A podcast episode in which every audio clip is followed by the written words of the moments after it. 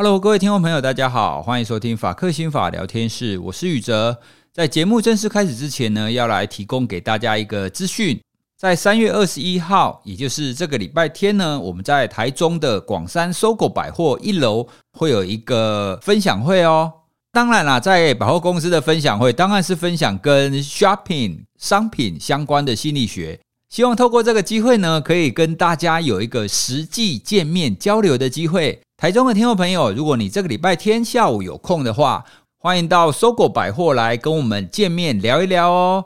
希望可以透过这样子的机会来跟大家有多一点的接触。接下来我们今天的节目呢，是破了我们录制的最长的记录哦，但是我觉得非常的精彩。希望透过分享一些观点来让大家有一些新的收获。接下来就让我们开始今天的节目喽。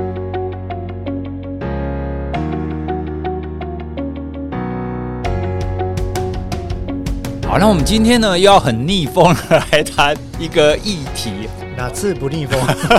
哦，这次逆的这个风时速实在是超大，哦、我觉得可能会把我们飞走。不会了，哦、顶着强风的汉子。不过不管怎么样，我们还是要谈，因为我们认为对的呢，就应该要把一些观点来跟大家分享。这个案子呢，就是之前前几年呢轰动一时的铁路杀警案。好，那这个案子是发生在二零一九年，铁路上就是有一个视觉失调症患者。然后杀了一个年轻有为的警官，然后他争议的地方在于他一审判决无罪。哦，那无罪当然是群众哗然啊，说你怎么可能这样？一个年轻有为的警官死掉了，你居然判无罪，那天理何在？二审就是最近宣判嘛，最近判，然后判说好，不是无罪哦，他十七年，为什么会有这么大的差异呢？嗯一个无罪啊，一个十七年。那我们会觉得说，那这样到底法官或者是鉴定的医师到底哪里出了问题，或者是当中的关键是什么？哦，所以我们今天呢就要来跟听众朋友来讨论这一点。那就请志豪律师让我们从头讲一下。我们每次都聊这么硬的话，某某天我们来聊一些轻松的，不是大家都很开心吗？哎，我觉得我们找一次来聊漫画好了。哎，对对对，哦，这个太好了啊！刚刚宇哲讲一个重点。这个社会责任该尽的，我们还是要做。对。那刚刚宇哲提到这个案子，其实在一审的时候确实引发了轩然大波。可是有一些资讯，可能一般人比较不会注意到。一审判无罪这件事情，哈，可能引发了很多人的争议。这个争议就是说，哎，他都认了，人也死了。闭路电视也拍到了，你他妈判无罪，你法官是头壳装什么东西？对，啊、对不对？杀人者死，至少你要给他判有罪嘛。对，可是大家真的误会法官了。这个案件里面，我用最简单、最简单的方式来讲。第一点，事实上来讲，他确实犯下了杀人的行为，对，这个是没有争执的哦。哈，这个审检辩三方没有人在争这件事哦。第二个呢，争执的重点反而在于。这个人啊，也就是被告，他在行凶的时候，当时的精神状态。这个精神状态指的是第一个小问题，他当时有没有罹患精神障碍或者心智缺陷？白话讲就是他有没有精神病在身。第二个问题是，如果有的话，这个精神障碍或心智缺陷会不会去影响到他在行为当时对于周遭环境的辨识能力？以及依据他对周遭环境的辨识，去控制自己不要做出违法行为的控制能力，这两点。第三个层次则是说，诶，如果上述两个问题答案都是肯定的，接下来要讨论就是说，那他的辨识或者控制能力是已经完全都没有了，还是显著的减损？如果按照这三关判断下来，最后法院判断出来说啊。行为当时有严重的精神疾病，而且呢，这个精神疾病已经影响了你的辨识能力，或者影响你的控制能力，影响的程度已经大到你根本就不能辨识或者不能控制的话，依照这个刑法第十九条哈，本身是判就是所谓的不罚，不罚啊，就不去罚他了。啊，不罚的意思是什么呢？不罚的意思不是说他没做，不罚的意思是说啊，这个人明明的犯罪，但是那呢，因为他的精神病影响太严重了。那我们在在宪法上有一个平等原则，平等原则的意思就是说，对于一般人啊，我们基本上法律要用一般的标准来看待。可是对于弱势者、老年啦、呃身心障碍者啦、未成年的儿少啦，或者是产后的妇女啦，我们要用稍微照顾到脉络的方式来看待啊，这叫平等原则，合理啊，理论上是这样。你现在讲合理，对，但是听了案情，很多人都觉得不合理。于是这几关判断下来之后，这第一种可能，便是控制能力完全没有，完全没有依照十九条，就是不罚，不罚就是不处罚，不处罚的意思就是有犯罪，但是我不能罚你。如果按照这一条判的话，往下就好像在走一个流程图嘛，哈，flow chart，往下就是走到刑法八十七条。因为行为时因为十九条而判不罚的人呢，是可以另入相当处所施以监护处分。白话的意思等于讲，不要紧了，阿德我都关哈，那就关精神病院吧。那其实就等于说，最高是在里面治疗五年了。这五年的期间，他的待遇，坦白讲，比起一般监狱里面的这个受刑人来讲，也是不遑多让了。更特别的是，他还要接受药物跟各方面的治疗，以及身体拘束等等，所以这个是不罚的状态啊。如果是依照刚刚那一条 flow chart 的路线走下来，依照刑事诉讼法三百零一条的规定，宣判的主文就要写无罪哦。而且这画录下来，这不是画刮下来，这个大家怪法官是天大的误会，这是法律写的三百零一条，大家一看看嘛，好不好？来，关我别讲。好啊，实际上无罪的意思不是他没做错事啊。对，法律规定就是把它当做无罪的形态来处理啦。可是实际上他还是受到了某种惩罚，他还是被送进精神病院关五年，强制治疗等等。好，这这是第一个情况。可是刚刚讲哈，我们在十九条的判断有两个分歧哦，一个是不罚嘛，就是已经辨识或控制能力都已经没有了。第二种可能性是。如果他的辨识或者控制能力不是百分之一百消失，不是没有，而是显著减损，就是比起正常人来说，哈，他的辨识力或者是他控制自己的能力已经差太多了。那这个时候呢，就要怎么样减轻其刑？减刑的差别呢，就会变成说，哦，那还是可以做监护处分，但是本身呢，它就是原本的刑期会降下来。本案涉及的是刑法二百七十一条的杀人罪嘛？杀人罪呢，杀人者处死刑、无期徒刑或十年以上有期徒刑，所以十年以上到死刑以内的判决都是合理的。啊，法官用什么东西来衡量该判多重？第一个，我们的量刑现在司法院正在开发一个量刑系统，哦，他会去衡量说，诶，刑法五十七条。有十款的脉络，刑法五十九条有没有特别值得敏恕、宽恕的地方、可怜的地方？还有其他的得以酌减的事项等等，这样子综合判断下来之后，法官再去做一个刑的衡量。哦，所以这是另外一条路线。简单讲完上面之后，如果各位听众都还醒着的话，如果宇哲老师还醒着的话，你就把它想象成流程图啦。对，啊。走十九条，十九条如果判断诶完全丧失辨识或控制能力，那就走八十七条，然后就依照刑呃刑事诉讼法三百零一条宣告无罪，可是要进去监护处分。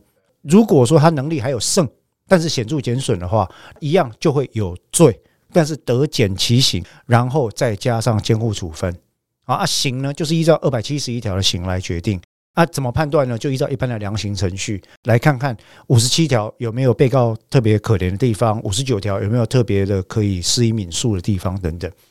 我刚刚这样这个架构讲完之后，其实我就等于把嘉义杀警案这个案件的一审跟二审之间最大的症结点出来。对，就这两条路不一样嘛，就等于是一审认为，诶，他几乎完全丧失。所以认为他有罪，但是不罚，正确。但但是二审觉得说，哎，你的确有精神疾病，但是呢还不完全丧失，对，所以你有罪要罚。好，哎，我这边先岔题一下哦。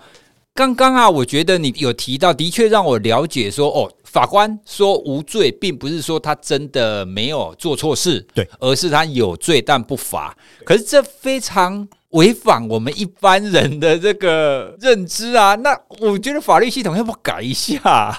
违反啊，哪次不违反？这 个这个、他到底为什么叫无罪啊？他明明就有罪，但不罚、啊。这个这个其实牵涉到非常比较深刻的刑法跟法哲学理论。那就是说，我们在讨论罪跟责任，也就是刑罚的时候，罪跟责任跟刑罚这几个概念，它到底是量变还是质变的问题？好，意思就是说了哈，如果你认为这个人的行为是 justifiable 或者 excusable，justifiable 在英美叫做可能你有正当防卫了，好，excusable 你有好的抗辩了，究竟你不能处罚他的时候，那他本来的罪还存不存在？啊，这是一个法哲学问题哦。这个讲下去其实太深。但是我要讲的意思就是说，诸如此类的争议，在台湾有，在美国也有，在日本、韩国也有。哦，那大家都是在干搞一件事情，就是说，啊，你不罚就不罚，你瞎什么无罪？无罪快乐就就赌了，哇。对啊，这红这红没送哎哈。对，坦白跟各位报告，这个真的是跟古典刑法理论跟刑法法哲学有关系啦。我们会认为说，一个人如果他的责任，其实在行为时已经没有可归责性。他做错事了，但是你实在没办法处罚他，为什么呢？因为没办法怪到他身上。那这个时候他所做的事还是还是刑法上的罪吗？他做了这个事情可能是伦理道德上的罪，sin 犯错了，可是是法律上的 crime 吗？这件事情就是要讨论的重点。有人说他还是 crime 吗？只是不罚而已啊。有人说啊，都不能去规责他了，还是什么 crime？他没有这个 legal responsibility 啊，这边讲其实就有点差出去太远了。那回到本件了哈，在美国一样啊，美国有非常有一种判决也是引发了很多争议，叫做 NGRI，not guilty for reasons of insanity，因为心神丧失而判无罪。像之前那个刺杀雷根，也是多少人看到那个人对雷根开枪，辛克莱案，结果判。心神丧失了无罪，然后就引发了美国新一波的怒吼，说什么无罪？哪里无罪？怎么会无罪？哈！所以后来各州纷纷就把这个东西开始做改革。有些人就判说有罪，但是得减其刑；有罪，但是得免其刑。可是联邦跟很多州有的也还是保持原样，还是用 NGRI 无罪，因心神丧失之理由，但是要进入强制治疗体系。那、啊、美国的强制治疗，全世界如果有哪一个国家的刑罚制度，台湾不应该学啊，就是美国。有时候我觉得美国朋友的对刑罚的信仰或思考，脑筋是不太清楚的啦。哎、欸，可是你这样讲，可是你很多关于法律的学习，不是也都从美国来的吗？就因为我懂他，我才知道他错在哪里。对，我在美国受的训练啊，可是那不代表我完全同意他的做法，哎，因为我真的是在那边也办过案子，也做过法律辅助，那我才知道说，美国的刑法体系是一个严重资本主义的刑法体系，哇，比台湾有过之很多而无不及。依照台湾从老就是李鸿公一句话，有个有钱判生，无钱判死，对吧？哈，有钱判生，无钱判死。在美国，这样的一句愤怒的这个话语，或许来的更实在。在美国，有钱你可以找到一流的律师、律师团。美国还不像我们有三个人的上限哦。辛普森案他的律师团，那么逼近十个人，哇，那个律师费每个月是以百万美金计价。很好赚的，几十呃，对啊，那因为他一次就十大律师，后面有中律师，中律师后面有小律师啊，那诉讼后律师后面有研究律师啊，对不对？哈，还有写状子的律师，他一个团就是二三十个人呢，哦，所以在美国，其实正义跟资本是有关系的。那相对于此，精神障碍者、穷人、儿少、少年犯、飞行少年等等，他们没有资本的情况底下，他的正义就非常非常的有限啊，所以这个不适合台湾学啦。我一直认为美国不是什么都好。但回到这个案子啊，一审判无罪。我刚刚已经解释了这个理由，不是他没做坏事，而是法律规定要这样写。哦，所以怪法官，各位朋友啊，请假写不下面理由啦。哦，因为法官这是依法办事，我们这边的法还是真的就是依照刑事诉讼法在写的。有些人就会说去怪鉴定医师，坦白讲，更没理由。我平心而论哦。这个一审的鉴定报告跟一审的判决所引用的鉴定医师的报告内容，我看过的鉴定报告算非常多的。这份报告其实它的信度、效度资料的收集，以及对于司法精神医学里面关于刑事责任能力的解读，我认为都是属于上乘之作哦。而且他的理解没有错，他用的这个原则是我们一直在司法精神医学或心理学里面强调，就是说法学这个领域，然后精神医学或行为科学这个领域，这里面的概念不是每一个都可以对应的。那你要想办法桥接，桥接的意思就是说，哎，你刑法上所谓的辨识能力啊，我的心理学啊，逻辑的能力啊，像是什么指标叫辨识能力？哎呀，你你讲辨识能力是辨识什么的能力？我不是法律专家，我就不会去解读。可是，如果你们法官、检察官、律师去告诉我过去的案例，你们要求的是辨识什么东西的能力，我就可以告诉你：哦，有我们在心理学或精神医学里面把这个称为认知功能的哪一个面向？是知觉呢？是记忆呢？是我的沟通呢？还是执行呢？还是推论呢？哦，等等，它是有面向可以对应的。可是这个概念，它也是一个架构型的。浮动的概念，所以辨识这件事情，它就是从法律这边推过来，然后去判断。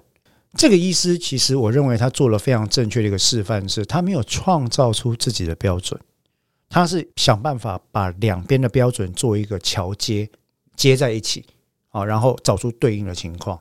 啊，第二个控制能力，控制能力也是一个法律上的判断，跟我们在心理学或精神医学讲的 impulse control。并不完全一样，冲动控制、冲动抑制不完全一样，所以这个医师在鉴定报告里面其实做了很好的一件事情是：第一个，证据充分。我们现在都讲究 evidence base 嘛，对，以证据为本，他的证据很充分，他去找了这个被告可能是呃十六还十五年前开始的病史。从这位被告先生，他还在台南，包括奇美啦，包括成大啦，哈，各个地方看诊的时候，通通挖出来。为什么？因为他知道他要回答社会跟法官的问题，是不是 gay？不是装病，对不对？哈，进法院都装病，对不对？哈，他知道他回答这个问题。我们在临床上，我们也讨论过嘛，怎么样可以去判断一个人的病是真的是假的？有心理横见，我们不讲太细了哈，但是有心理横见，有临床观察，有结构性误谈、半结构性误谈之外。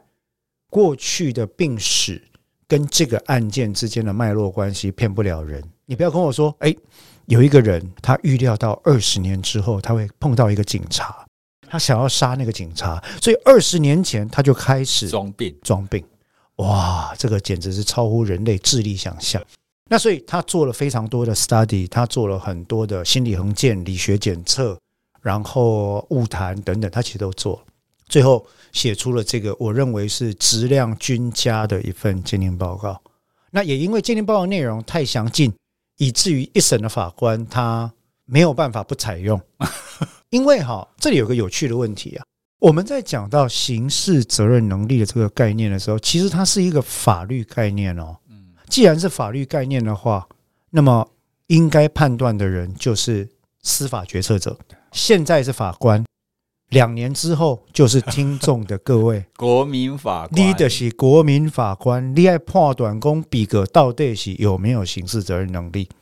法律问题啊，每个人一定是一头雾水说，说啊，下回个这辨识能力，你如果去翻教科书，教科书无下那不下，辨识能力者，其为辨识其身处环境状况之综合判断能力也。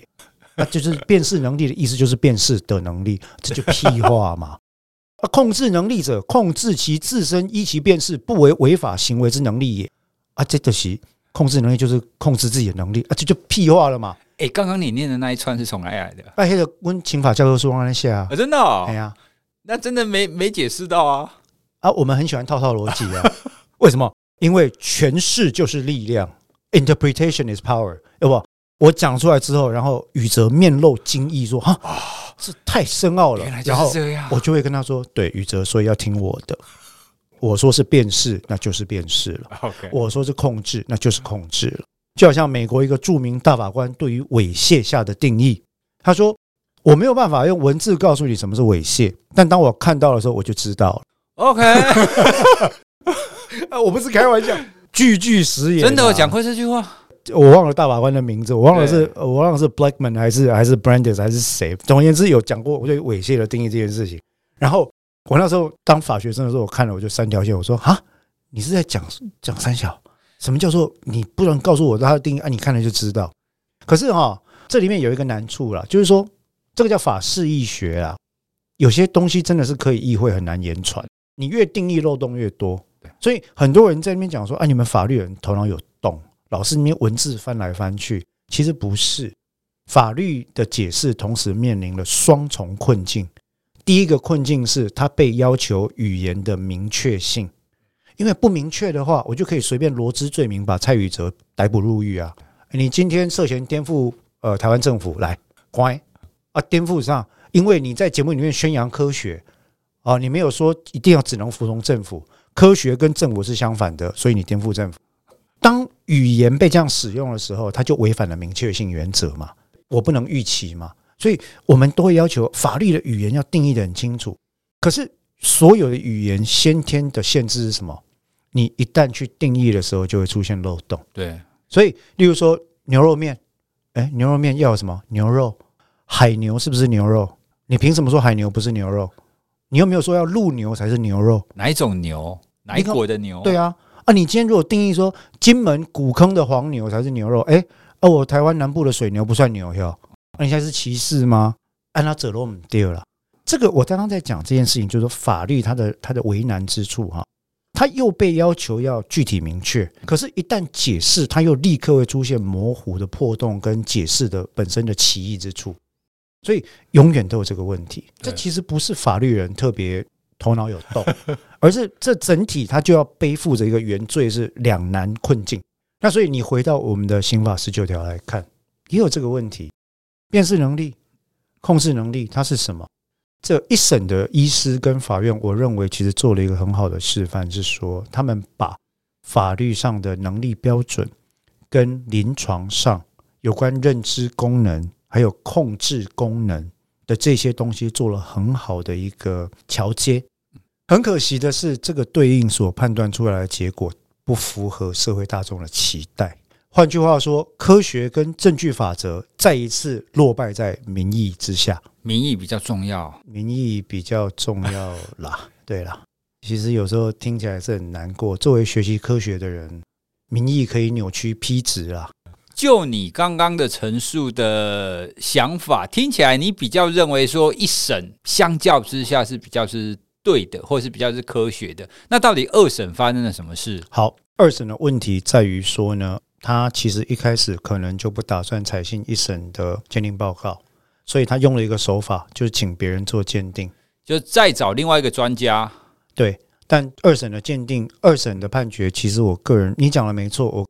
二审的判决是不能让我觉得 convincing 不够说服力的。最大的理由有两个：第一个，二审所采用的鉴定报告内容，对于我们刚刚讲的标准解读出现了严重的失误。他所使用的不是在行为科学、在行为科学跟法学之间建立桥梁的诠释方法，他所使用的是鉴定医师直接下去解读法律。嗯。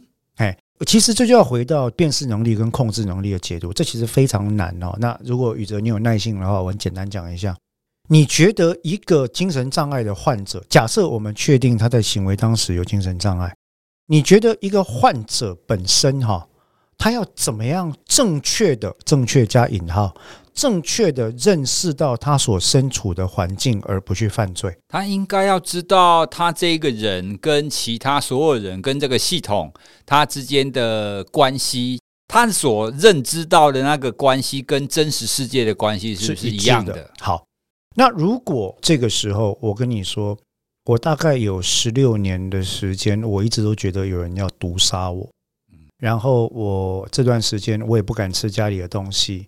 我甚至到最后只敢住我的车上，我大小便都在车上。超商买的东西我怀疑有毒，有人靠近我，觉得有人要毒杀我。我去看了医生，看了很多家，然后都说我有视觉失调症跟妄想。可是我就是觉得有人要杀我。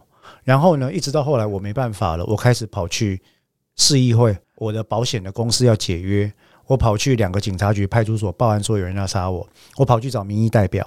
最后我实在不行了，我想要把别人要杀我的这个阴谋公诸于世。啊，所以我打算搭火车要去台北找立法委员或政治家呢，开呃记者会来讲这个事情。你觉得我主观认识到的世界跟宇哲你所讲的客观世界的判断是一致的吗？的认识是一致的吗？不一样啊，这个人很明显有病啊，盖想起来那嘛哈。啊，这回到我们临床上对于妄想的定义，妄想这件事情，也其实我们说妄想症，它里面的主要症状类型分五种，往往比较容易跟犯罪哈，在没有治疗的情况底下，比较容易产生关联的是被害妄想。被害妄想为什么会呢？他出于一种防卫的心态，因为他觉得有人要害他。那所以在这种情况底下，妄想的临床定义就是一系列固着而且不断强化的偏执信念。该信念在临床上跟现实生活中均欠缺任何证据支持，但妄想者本人持续的相信。并且构筑出一套以此妄想信念为核心的思想体系，这是临床对 delusion 的定义。它就像一棵树一样，只是它是一棵信念上扭曲的树。那他可能早期就觉得说“我狼狈倒海，我狼狈倒海”，最后这件事情就会逐渐发展出各式各样的枝叶来。啊，那个人卡在二楼在看我，啊，还有几个小女孩在监视我。啊，那个车，那计程车为什么在我家停了超过五分钟？他每一件事情，他都会把它连接起来，所以在这种情况底下，其实他的辨识、他的认知功能，哈，你会发现有严重的问题。这就是他的主观认识到的现实世界，跟客观所存在的现实世界已经出现了差距。那所以我们在讨论辨识能力的时候，我个人参酌了国外各国的法律理论之后，我个人其实认为公允的讲法要有两件事。我们在讨论辨识能力的时候，第一层必须是这个人的症状导致他所认识到的现实世界，跟一般人客观所认识的现实世界大致上是一致的，大致上是一致的。好，第二个，这个人在法律上所认识到的法律道德跟社会价值体系，跟一般人所认识到的法价值体系大致上是一致的。你不用知道刑法几条规定杀人要处什么刑，但是你要知道，大致上我们社会里面杀人是有罪的。对，别在这，这样就符合了。好，所以以上的这两大类的能力，只要一大类出 trouble，其实就会出现很严重的问行为控制问题。我的判断很简单，辨识能力就包含这两者。后来我跟很多司法精神专科医师聊过。大致上，他们都可以同意这样的看法，甚至有些人觉得说：“哦，你怎么那么严格？”我说：“我没有严格啦，我只是从认知行为的理论来看。”辨识跟所谓的控制能力比较偏向于他的世界跟真实的世界两者之间的差异，在辨识的部分。对，所以我我看到有很多乡民或很多一般民众，他们在讲说啊，他当然有辨识跟控制能力啊，不然他怎么会坐火车？他还会买车票？这个是大误会。嗯，为什么？一般我们的功能，我们的认知能力，其实它是分区块的。你可以这样想啊，就是说。假设你的你的呃脑部里面有很多区块，分别掌管不同的功能，有些负责语言，有些负责高阶推理跟执行，有些负责情绪，有些负责意志，有些负责呃反理性行为的控管。好，疾病会影响到其中的一两个部位，不一定代表所有的部位都会受感染。这就是为什么被我们认为被乡民认为是笑。疯子这种人，他还是知道要吃饭啊，他还是知道天上挂的那颗亮亮的叫太阳啊，他还是知道哎，今嘛这个中华民国啊，他还知道哦，总统盖想起蔡英文啊，他知道要吃饭，他知道回家的路，这些都是我们刚刚讲到认知能力的本身分类化的一个正常结果。换句话说，只因为他还会骑机车，这个是已经在神经回路里面的能力，你知道吗？只因为他会吃饭，这是求生本能，你知道吗？只因为他，呃，回家还能打开电视，这些日常生活的功能存在，不代表他的辨识或控制能力一定没有受损。哎，你讲这个，我刚好想到《美丽境界》那一部电影呢。正确，对，因为那一部电影里面呢、啊，他就描述那一个天才的数学家嘛，他数学计算的能力，所有的专业能力都存在啊，超强，但是他就是妄想。就是他好像要参与国家机密，然后去解密。你知道？你知道纳雪博士是拿诺贝尔经济学奖的，但是他是一个严重的视觉失调症者。是，所以如果我们从这个例子去想的话，就比较可以理解刚刚我们谈的所谓的辨识能力跟控制能力，它真正的意涵是什么？哦，并不是说没有办法生活。对，不是的，不是，因为我我常常讲一件事情，就是说我们在台湾因为卫教哈，精神卫教跟心理卫教资讯的严重欠缺，或者是太晚。以至于很多时候，我们对于我们实际上临床的精神障碍，跟我们想象中的精神障碍出现了极大的落差。那我就常常在讲，在台湾，不管你是法律人还是非法律人，我们认为的精神丧失只有两种情况：一个就是二十四小时全年无休，鬼吼鬼叫，完全丧失知觉状态，连讲话都不能讲啊。那个临床上比较像 delirium 了，譫妄。啊，问题是实际上譫妄，你只要几个小时，可能就休克死掉了，还是不可怜的代志。第二个，重度、重度、超重度的智能障碍，完全没办法治理。这个台湾乡民或者呃法律人才会相信说，你这个叫做没有能力。问题是，我们都知道，当代精神疾患的类型非常的多变，而且它会对人类的知觉产生了影响。人类的知觉是很脆弱的哦。人类的大脑是精致而脆弱的一部仪器，如果你这样叫它的话，小小的地方受到影响，都可能会让整体的运作出问题。所以，所谓的心神丧失，或者是所谓的法律上疯了没办法负责这个概念，绝对不是一定要到那种程度。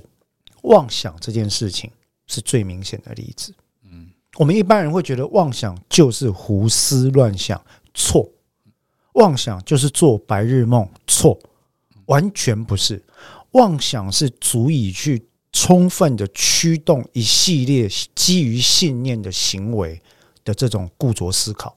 所以我们常讲思觉失调，思觉失调为什么这样讲？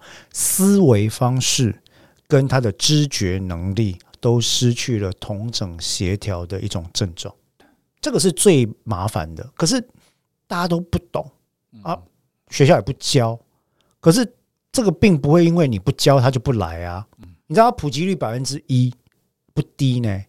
好，那如果以这样来看，特别是呃，随着随着不知道是社会演变还是有其他环境因素了哈，有早发的症状啊，十六岁之前出现的前驱期症状也有。那像这些东西其实都是需要喂教，嗯都没有人在教，然后社会就你知道大家就处于一个不知道的状态。不能讲无知啊，讲无知得跟我没啊，不知道的状态，未知的状态，也不想知道了，因为他跟我没有关系。我们最好不要看到最好。对啊，其实这都是社会的一员，怎么会没有关系？对啊，这个很可惜了。所以回到这个案子啊，你看，严格如果按照我刚刚的标准来讲的话，当他出现了严重的精神病性症状的时候，你难道真的有逻辑跟证据可以认为他？基于知觉跟思考所做出来的控制跟认识都是完好无缺的吗？当然，后来二审的法院哈，在这个地方，其实他在判决里面他就不去直接面对这个问题了。坦白讲，到现在为止，你仔细去把法律里面各省的判决调出来，愿意直球对决，直接回答你来，我最高法院认为辨识能力就是哒哒哒哒哒，打操作型定义给你看。控制能力就是哒哒哒哒哒，操作性一打出来给你看，这叫直球对决。这种判决没有，那不管他们怎么办？知觉辨识能力者，其为辨识其身处现实环境，并依其操作与行为这种，就是回到我刚刚那一套嘛。为什么？因为大家看不懂，或者我有解释空间，那我就不会被骂。我不要直球对决，我就永远有在里面游移的机会。可是科学不能这样啊。所以最大的问题是，当法律人的判决在法释义学的空间里面游动的时候，科学人想的是：嗯，你讲的这件事情应该要涉及到犯人、被告在行为当时，A 有没有病，B 病有没有对他造成影响，C 什么样的影响，D 影响有没有基于认知功能？里面的哪一块，视觉、思考。推论、行为、听觉、嗅觉有没有受到影响呢？然后接下来是 F，根据上述的影响，这些会不会造成他在行为控制层面出现问题？这是我们科学人思考的方式。以及最后 G 以上的推论有哪些证据？这两方的对话，你看出差距了吗？这是最大的问题存在。我刚本来想要问你的，就是因为很明显的，就是一审他认为说好，他几乎全部都丧失辨识跟控制能力嘛，嗯、但二审认为他部分存在。所以我刚刚就是想要讨讨论说，好，那到底二审是根据什么认为它是部分存在的？就应该要像你刚刚讲的那样子嘛？所以那叫直球对决吗？对啊，那你认为他会直球对决吗？我想象是这个样子啦。啊，其实没有，因为他只要这样写了之后就会出问题嘛。本案的证据，我认为其实很明显的判断几率必须导向，其实他的辨识控制能力已经受损到几乎不存在的状况了。第一个。病程太长了，第二个病情太严重，第三个妄想太固着，妄想固着到那个树的根哈，那个妄想之树的根已经往下扎进他生活的每一个层面。他不是对不认识的人才有被害妄想啊，他是连家人要喂他饭，他都有被害妄想。他会觉得家人要毒害他。嘿呀啊，他是已经把自己关在车上，在里面便秘的人。哇。他不是不知道那个味道，他知道那个不好闻，但是他宁可锁在里面，为了什么？妄想。你还觉得这个妄想对他的行为没有影响，跟认识没有影响吗？所以在这个情况底下，二审的法，我但是我那时候也讲过，一审判完之后，我就说我我认同这个判决，在科学面，在情感面。在法律跟证据法则面，我都认同这个判决跟鉴定医师，但是我当时我就大胆的说，这个东西在二审一定会被翻案，因为不符合民情。对，如果今天大家我们的卫教做得好一点，法普跟精神卫教做得好一点，或许民情不会这么激愤，但是现在的情况就是还没有，所以一审的判决不符合民情。那二审就来翻案，翻案之后大家就比较不会怪法院，大家觉得说好，终于正义终得伸张。那这里面最大的问题是什么？是二审对于到底在这些医学证据底下，你凭什么认定他还有一些辨识或控制能力？说理不清楚。当然有乡民会问啊，为什么法院要做对被告有利的考量？各位，这不是我讲的啊。刑法上就是有罪疑为轻、无罪推定的要求啊。当证据都存在的时候，如果你有两个解读的方向，法院被要求必须要往对被告有利的方向来解读。这不是我讲诶，全世界各个民主政体的法律都是一样的规定，因为刑法是一个很严重的法律，所以他要求一定要站在人民那一边啊。人民也包括了弱势人民啊。难道罹患了精神病你就不是人民吗？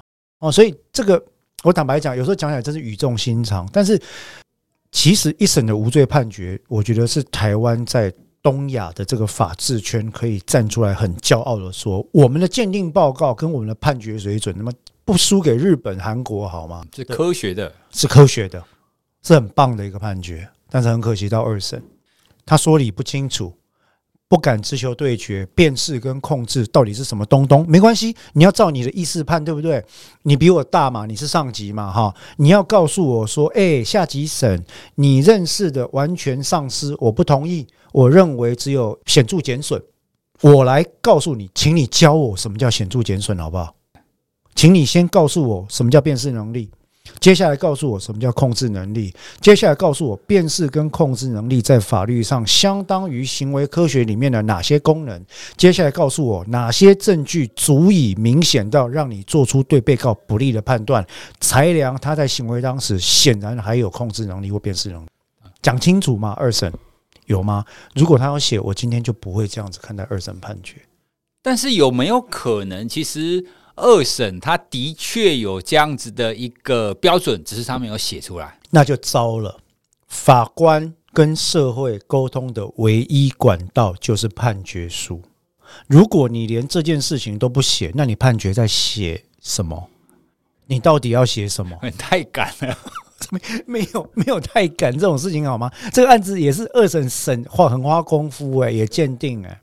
法官、法律人的任务就是用论理跟逻辑来呈现给大家。你相不相信是一回事嘛？像刚刚宇哲你问我对不对？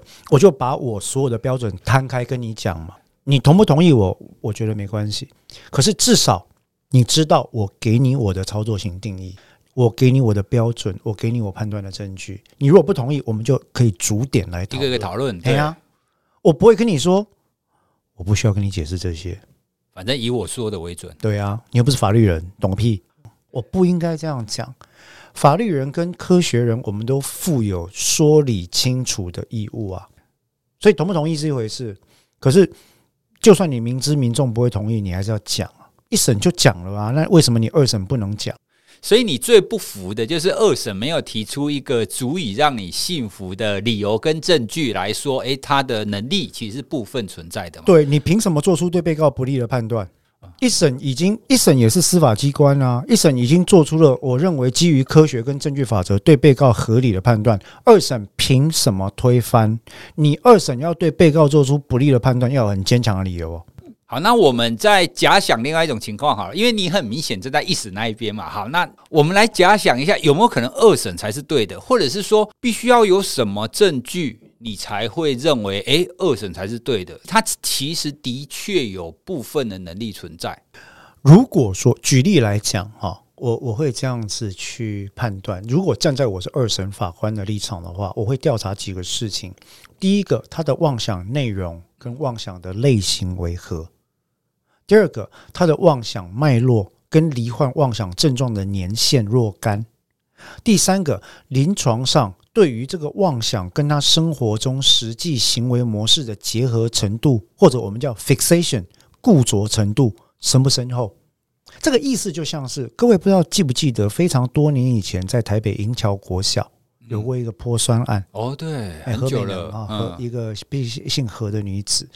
那他泼酸的理由，其实是因为他有出现一种叫做关系妄想，他他觉得他跟某个政治名人有关系，然后呢，呃，后来牵扯到一堆，然后他去泼酸这件事情。那像那样的连结相对就比较弱。如果今天是像那样的状况，你跟我说，诶，这个是间接的原因，妄想跟你泼酸之间的逻辑关系跟行为模式的脉络。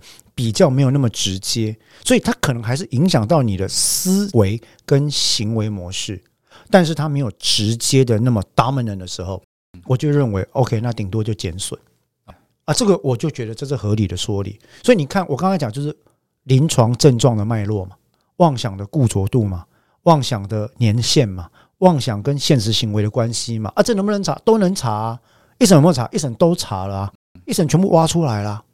所以你二审要推翻的时候，你要推翻人家的假说，人家举证了，你要举出反证了。二审就要举出什么证据？第一个，他的妄想类型根本不是被害妄想；第二个，他在家内或家外受到这个妄想所干预他行为的幅度不大；第三个，这个妄想的内内容呢，跟有人加害于他或相等的防卫情状也没有关系；第四个，这个疾病的脉络判断有问题。过去的病例、医疗记录或医疗史不可信。第五，诊断有误等等等。我刚刚讲这些理由都是可能可以推翻一审判决的理由。没有啊，没有一个是这样啊。所以理论上，如果二审没有足以推翻一审的这种具体的理由，他不应该做这么大的转变。我个人依照我们在刑事诉讼法的法理是这样认定的了。啊，就是说，你二审为什么存在？二审的存在，一般来讲是为了纠正一审的错误。那为什么在认定事实上，我认为我们叫 deference，要尊重距离事实发生时期最近的那个机关的判决？因为你越后面，你能够看到事实的能力越薄弱，因为距离越远嘛，越远，证据灭失的可能性越高，所以。往往在各国司法制度的设计上，越上级审，他所判断的越接近于逻辑、法则的适用、法令的适用有没有错误、论理有没有错误、采证有没有错误、有没有违反宪法原则、有没有违反正当法律程序、有没有程序上的严重失误，足以让我撤销。我没有必要跟你一审去 argue 事实啊？为什么？因为你比我在前面嘛，你查的比我看的要清楚啊。所以这这是为什么？我认为这个二审的判决，不管在刑法的基本原则，在行为科学的道理上，在刑事诉讼法的程序法理上，我觉得都站不住脚。好啦，就算我们接受，就算我接受说好，那的确一审这样子是对的。他这一个人，他这他可能真的当时没有辨识，没有控制能力，但是我还是要站在那一个警察的立场想，啊，你那个警察比较衰，别别你台，我们有没有可能，或者是世界各国有有有没有什么制度是可以让人就是得到一点平反的？宇哲讲的一点没有错，我认为这里面有一个问题，但是我们都想象在法庭上，被告跟被害人是两枚尖锐的箭头相对的，可是实际上来讲，在法庭运作的情况，他们两个有可能相对，但是那个箭头并不是百分之一百八十度直接相对，而是会出现一个合力的状态。这个意思就是说，现代的。呃，心理学、呃，司法心理学跟那个刑法体系跟被害者学的研究都得出了相同的结论。确实，某程度被害者跟被告在司法程序上会有一定程度的冲突性，但是这里面有一个非常重要的角色必须要被带进来，是除了被告的矫正跟日后社会复归的期待之外。真正真正重要的，如果我们想要去关怀被害者的话，那么除了被告本人有能力做些什么来补偿以外，公部门可以做些什么？这就是我们近十年来在研究被害者学的一个重点。那在这个案子里面，对于被害者的家人，经济面、心理哀痛的辅导面、日后生活的辅助面、生活价值的重新建立面，对于精神障碍跟法律体系的资讯可得性的协助面，这些东西到底做了多少？今天讲极端一点好了，没关系，都判死刑，都判有罪，好，没关系。我刚刚讲完那四五件事就不用做了吗？我们现在好像大家觉得说，对，我判你死刑，就正义得以伸张。没没没没没，正义正义这种事情是不存在的。我判了你死刑，这叫报应或者报复。没关系，我们就坦白的讲，报复得以伸张。可是被害者跟他的家人呢，不用活了吗？而他们可能会觉得说，对你，你这个杀人人死了啊，所以我心里比较好过啦。有可能，但是他的人生，他生命中失去的那一块，他在诉讼过程遭受了折磨，他的经济损害，他的啊 PTSD，他的 stressor，他的创伤源，不会因此就消失啊。这些不用重建。对了，九二一大地震完之后，台湾要重建十年；东兴大楼倒塌之后，我们要重建三年。任何灾害出现之后，我们都要重建。为什么人跟家庭体系的崩毁，我们不用重建？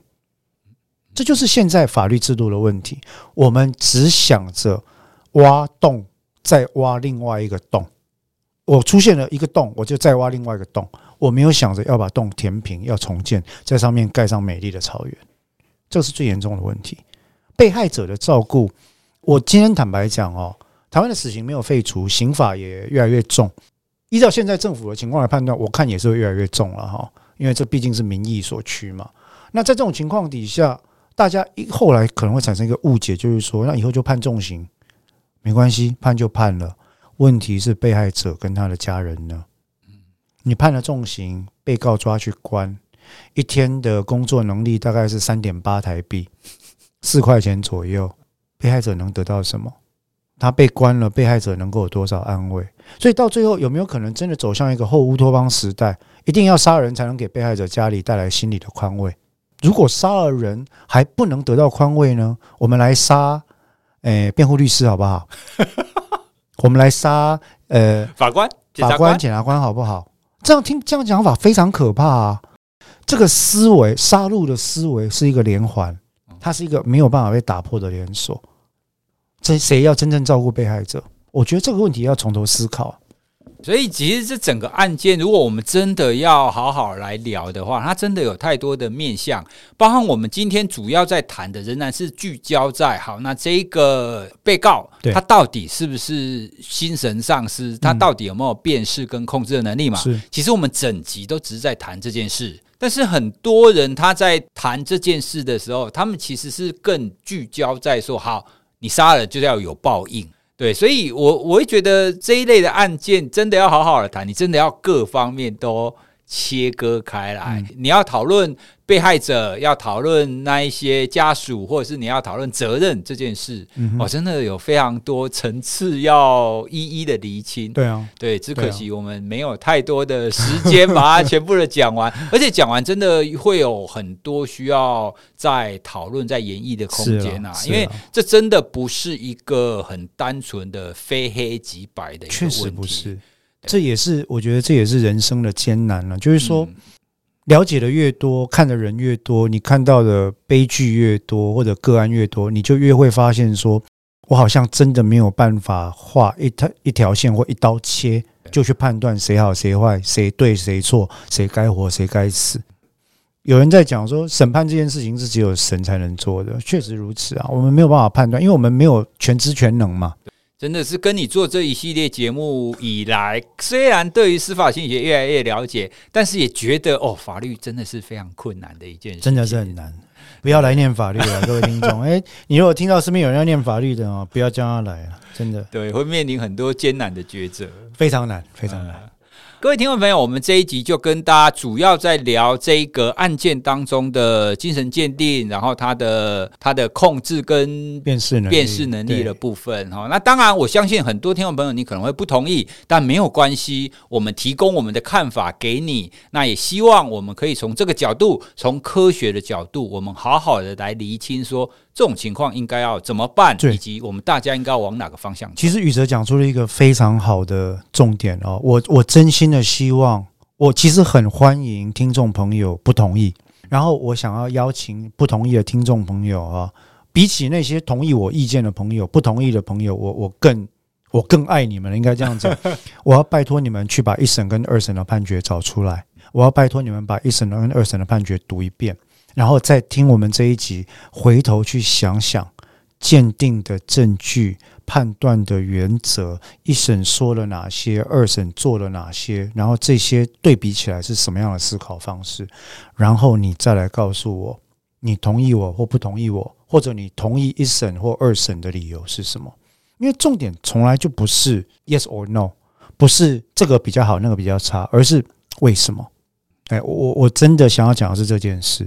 哎，一审跟二审的判决书现在都是公开找得到的吗？哦，就上上司法院的网上都找得到啊。因为现在判决都公开的啊。OK，好，那我我们来找一下这两个人判决书的连接，我们再附在 show note 给大家。如果大家感兴趣的话，就点里面的连接，那大家可以阅读一下，会比较理理解刚刚志豪律师所要谈的层面到底是什么。是。是哎，那我们也希望之后会有机会，我们来针对这个议题，可以办一些线上或线下的讲座。嗯，哦，那也欢迎各位听众朋友，特别是那一些持不同意见的听众朋友，我们好好的来互动，好好的来聊一下。嗯嗯、同意，同意。对，因为这个世界真的也不是非黑即白啦，而且也许搞不好志豪律师是错的啊，有可能，对，有可能。所以我，我也只是看法而已。对，所以大家有机会来一起交流。哎，好，那我们这一集呢？哦，这一集真的也是超长的一集。哎，那我们这一集就跟大家聊到这边。那也希望我们所谈的东西可以让各位对这个案件有一些比较清楚的一些看法。哎，好，那我们就聊到这边喽，谢谢大家，谢谢，拜拜。拜拜。